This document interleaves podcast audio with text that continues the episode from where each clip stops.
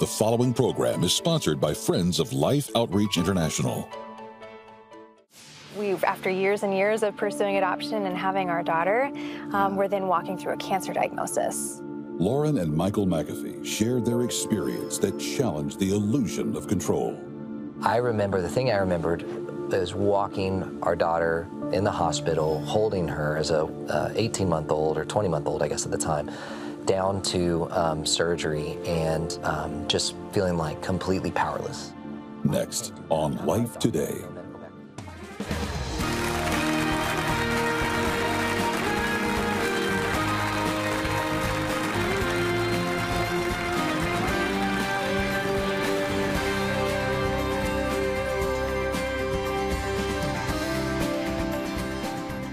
Welcome to Life Today. I'm Randy Robison. Tammy Trent is with me as always. Good to see you. Good to see you. Okay, today's guests uh, have a book called Beyond Our Control. But before we talk about the book, I want to tell you about Michael and Lauren McAfee because she's the ministry director at Hobby Lobby. Have you ever heard of that in a second? I, mean, I, I, have never heard of that, but I loved it when I saw the ministry director at Hobby Lobby. Minister, I don't know what that looks like. So, I, welcome to the program. Oh, thanks. Thanks for having us. I just got to ask you. I mean, I recognize Hobby Lobby is a little different, but it's in yeah. the secular marketplace, right? Yeah, yeah, absolutely. What is the ministry director at Hobby Lobby? It's a good question. Yeah, people a lot of times when they see my title, like, what does that?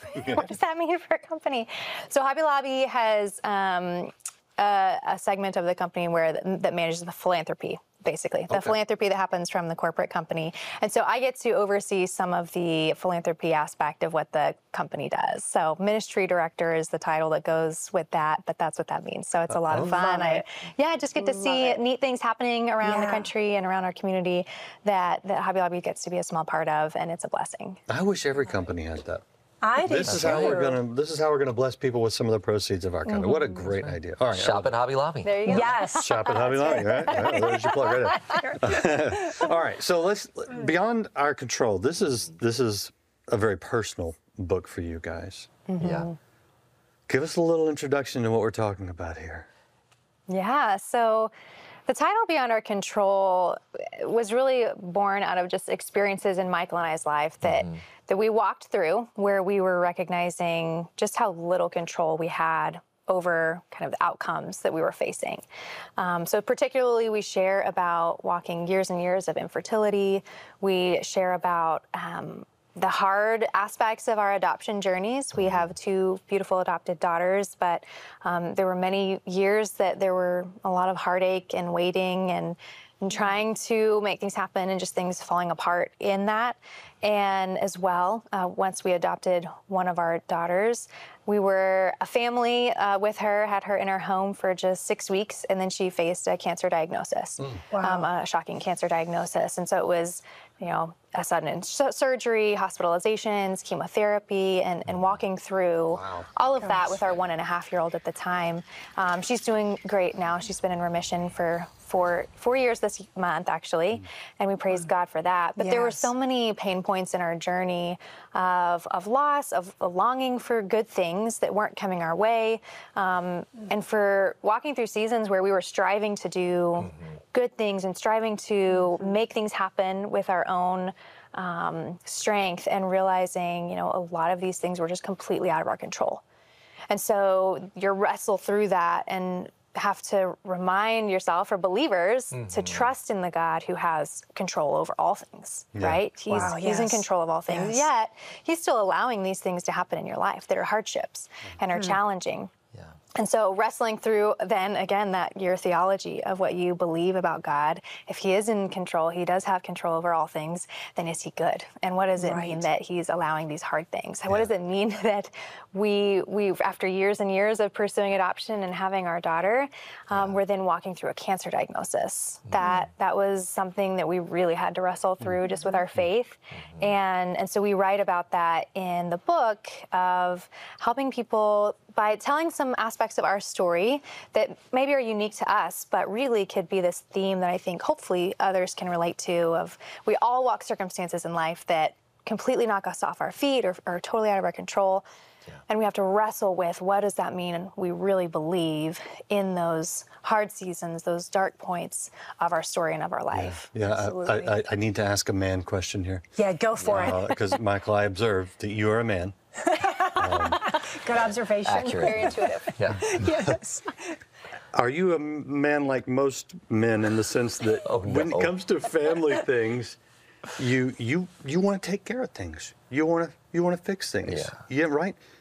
But when things are beyond our control, that Right. sense of powerlessness, Right. that's difficult for me. Yeah. Did you struggle with that? Oh, absolutely. Well, that's, I mean, even beyond family, that was part of our journey was, you know, we, we're very normal, average couple. And so everything that we sort of felt like we wanted or expected in life, for us, we were blessed that it was sort of within our grasp. It felt like it was within our own power. And so we wanted to, um, we, we got married while we were in college. And so we worked hard and were able to um, make, you know, marriage happen, my Sunday school sweetheart, and uh, make that happen as college students. And then we wanted to, you know, you know, the jobs we wanted and, and we wanted to write, you know, like uh, th- things we wanted to do. It's just like you roll your sleeves up and work hard and have a positive attitude and things kind of fall into place.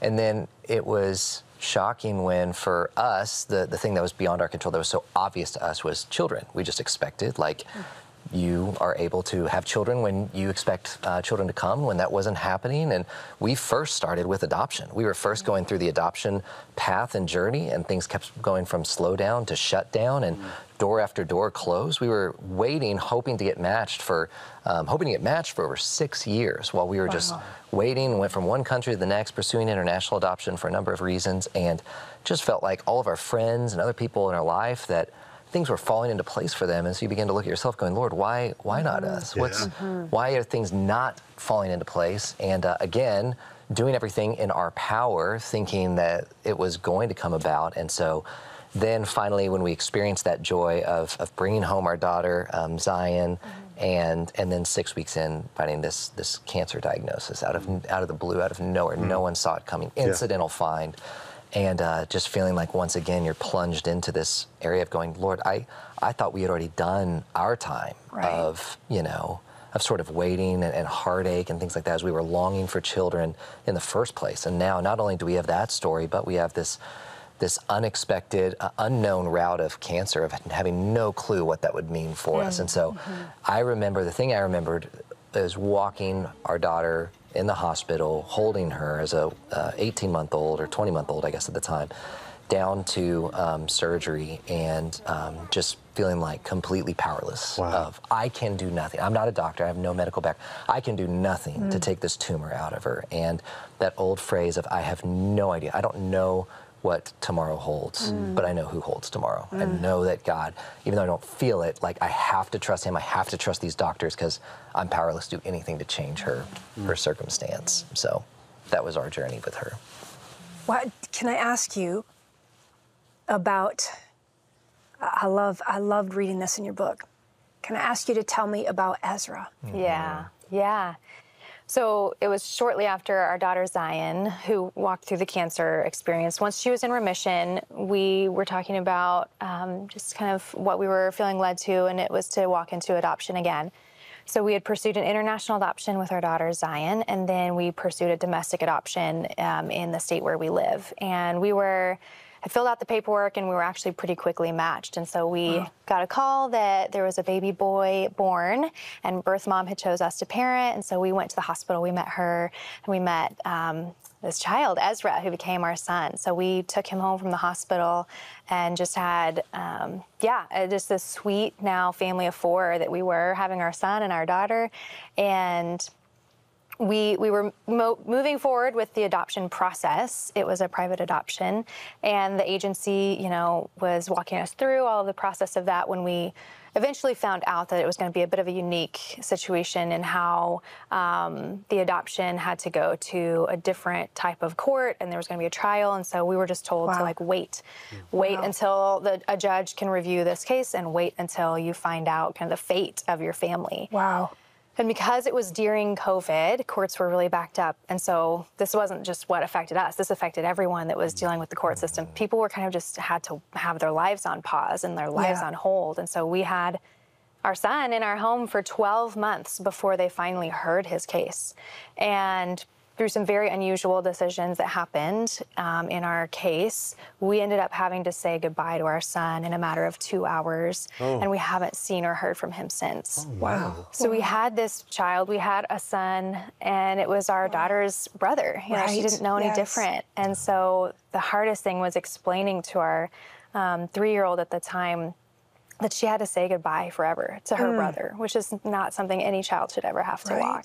Mm. Right. No. And we all kind of thought we would be a family forever. For most of that time, he was in our home. And so that sudden loss was definitely the grief that you experience in loss for, for any loss is challenging it was a unique loss in that it wasn't to death and so um, i found it was hard to even explain sometimes what Yeah. that felt like but i mean for us he was he was our son we loved him if anyone's ever um, been through the adoption process you know that that child is your child um, and so we had this season just of having to process the reality that we didn't have this son Yeah. that we thought we were going to have for Exactly. forever. Yes. And again, having to turn to the Lord and say, God, you orchestrated all of this. Like Yeah. you knew when we took him home into our home and into our lives.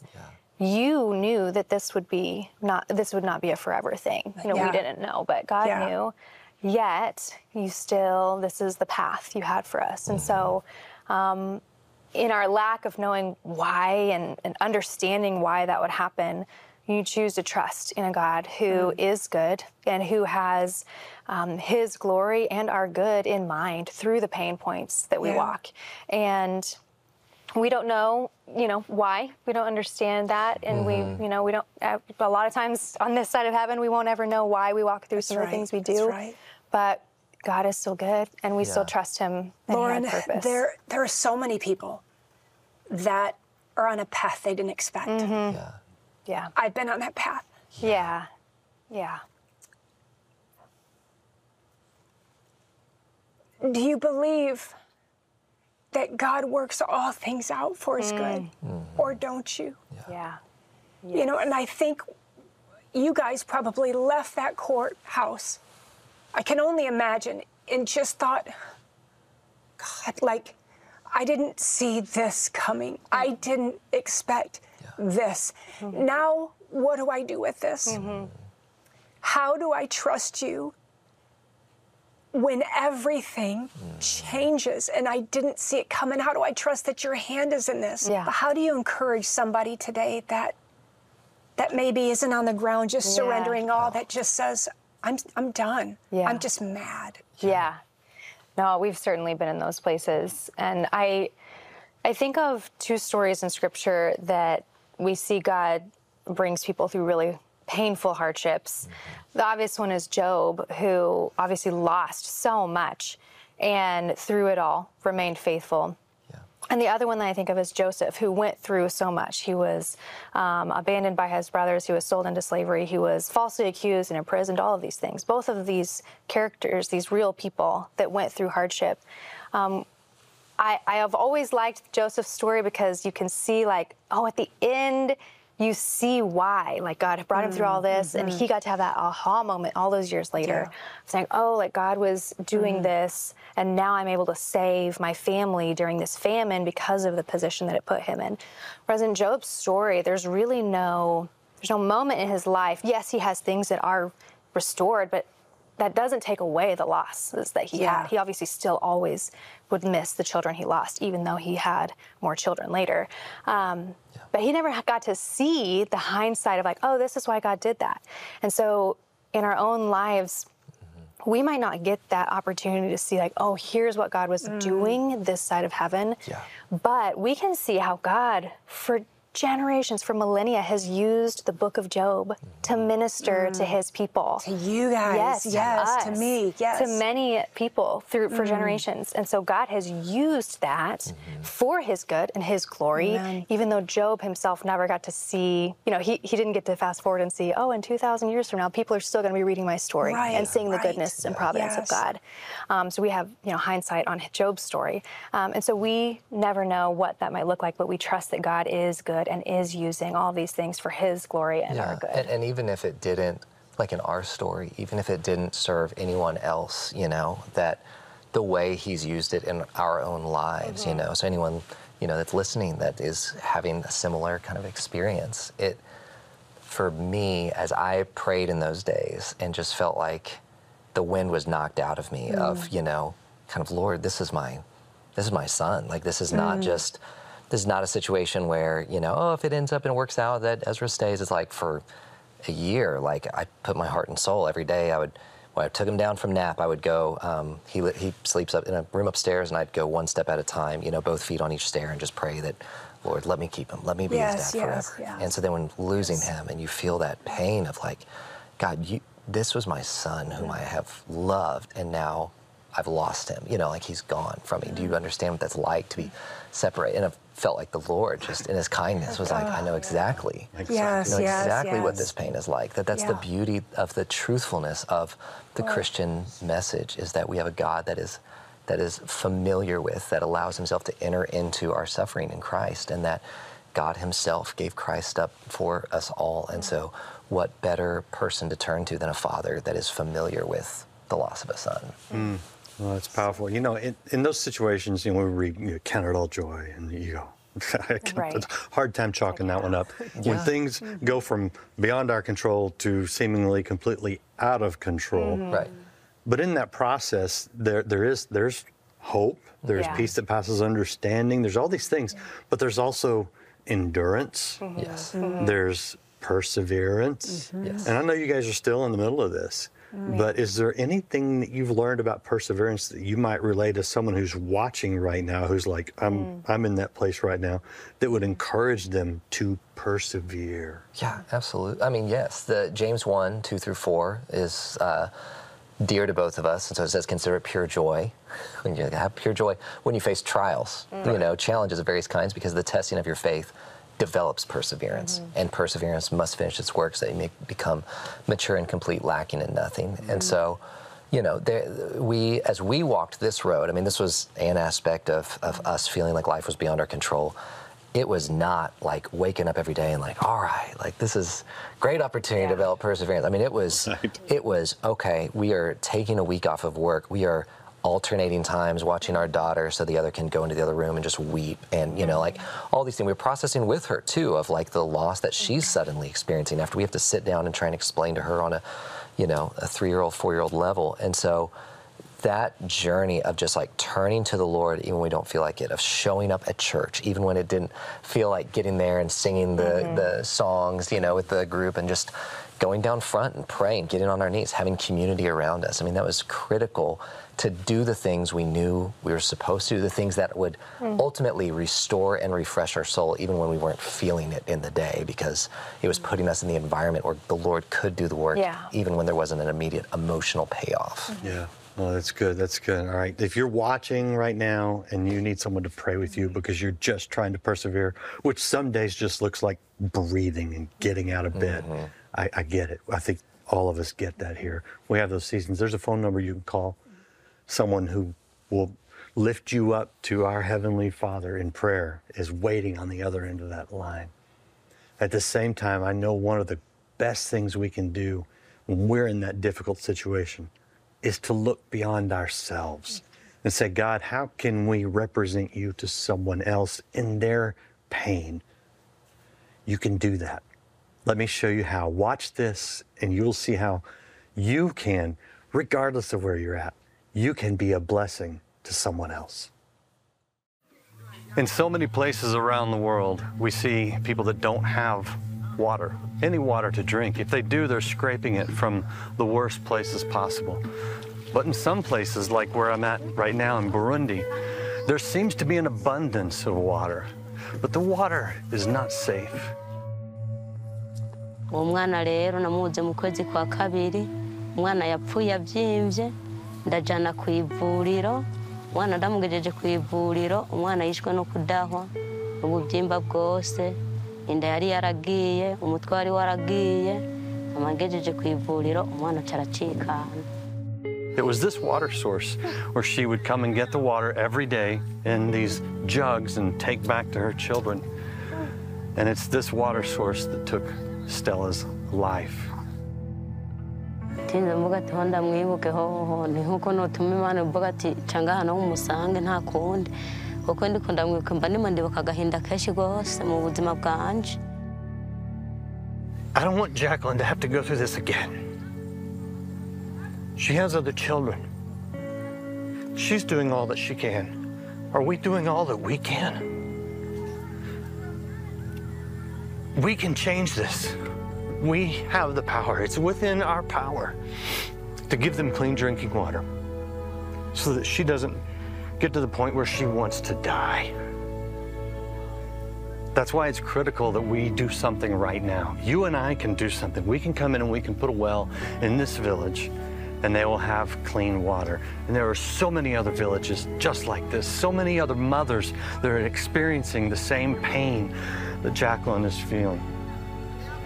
We want you to join us in reaching around the world to places like this and giving them clean, pure drinking water.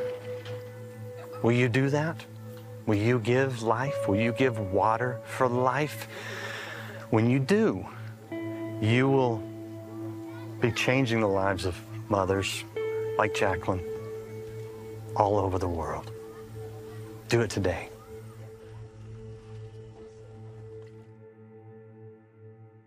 You know, one interesting thing uh, about this situation with contaminated water is that you, you see adults drinking this water all around, uh, and you wonder why would they do that? Well, I mean, the ones that are drinking it as adults survive childhood because contaminated water comes in, especially from when a, uh, an infant goes from nursing to drinking the water, and then as they're growing. So it's it's the young children that are hit the hardest. That's why the mothers suffer so much. Going into a village like that and many others across the world and simply drilling a well to get deep enough to the water that is uncontaminated and then building it in such a way that it will last for an average of 70 years, which is what we do. We call it water for life. We change that village and the villages around it. We give those children who are at the most risk a chance, a much greater chance at life.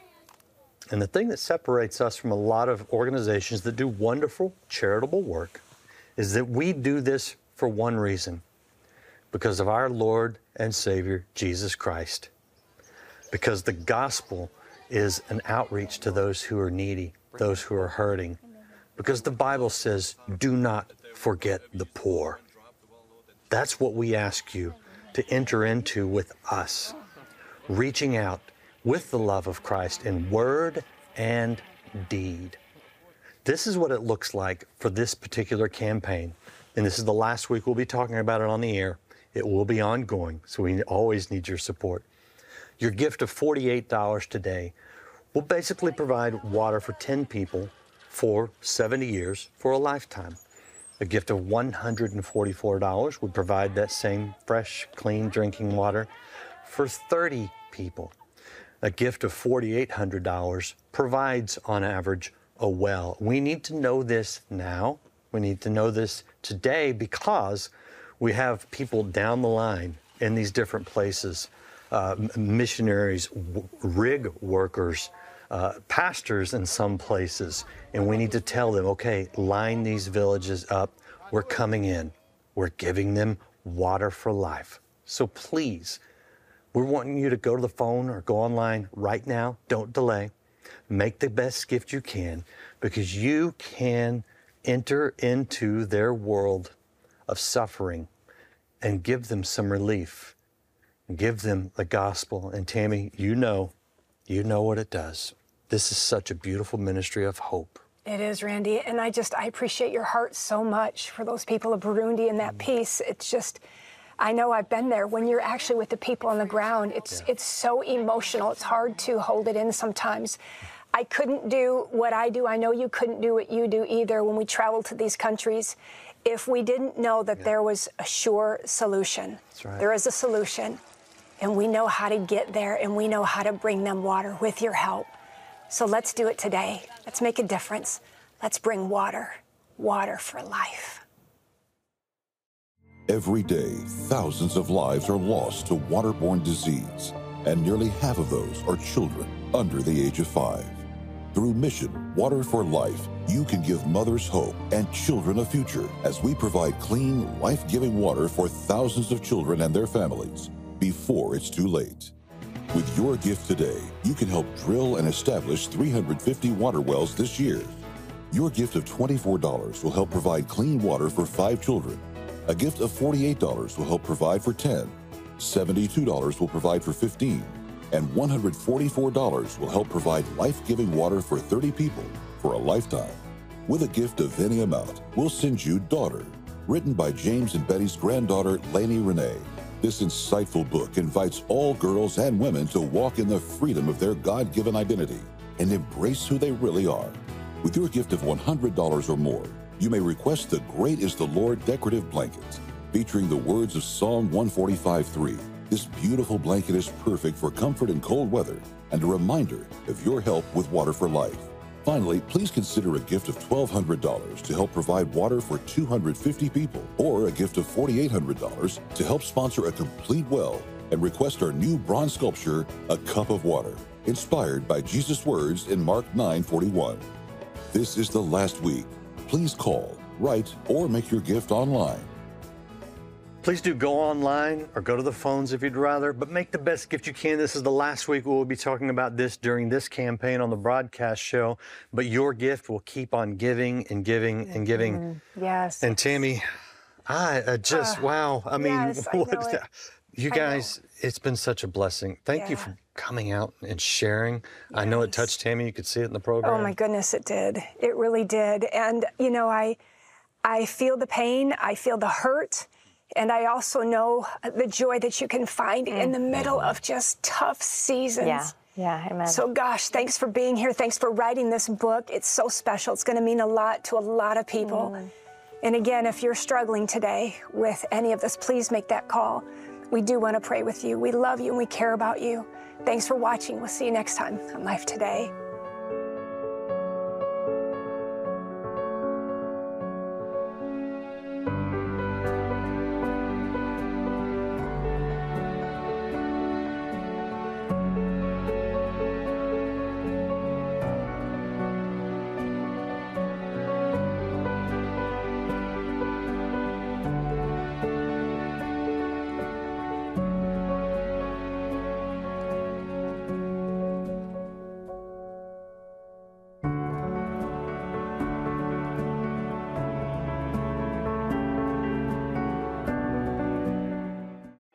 World adrift, Fight the Good Fight by James Robison and Jay Richards reveals the battle for our culture. Constitution shattered, heroes vilified, but hope remains. Unite, repent, and stand firm. Fight the good fight. There's a place that I want to be, and it's on the other side of the fence line. Sara Hagerty describes the beauty of boundaries and the gift of limitations. Tomorrow. Life Today is made possible by the supporters of Life Outreach International. Your gift will be used exclusively for the exempt purposes of life. The ministry features specific outreaches as examples of the programs it supports and conducts. Gifts are considered to be without restriction as to use unless explicitly stipulated by the donor. The ministry is a member of the ECFA.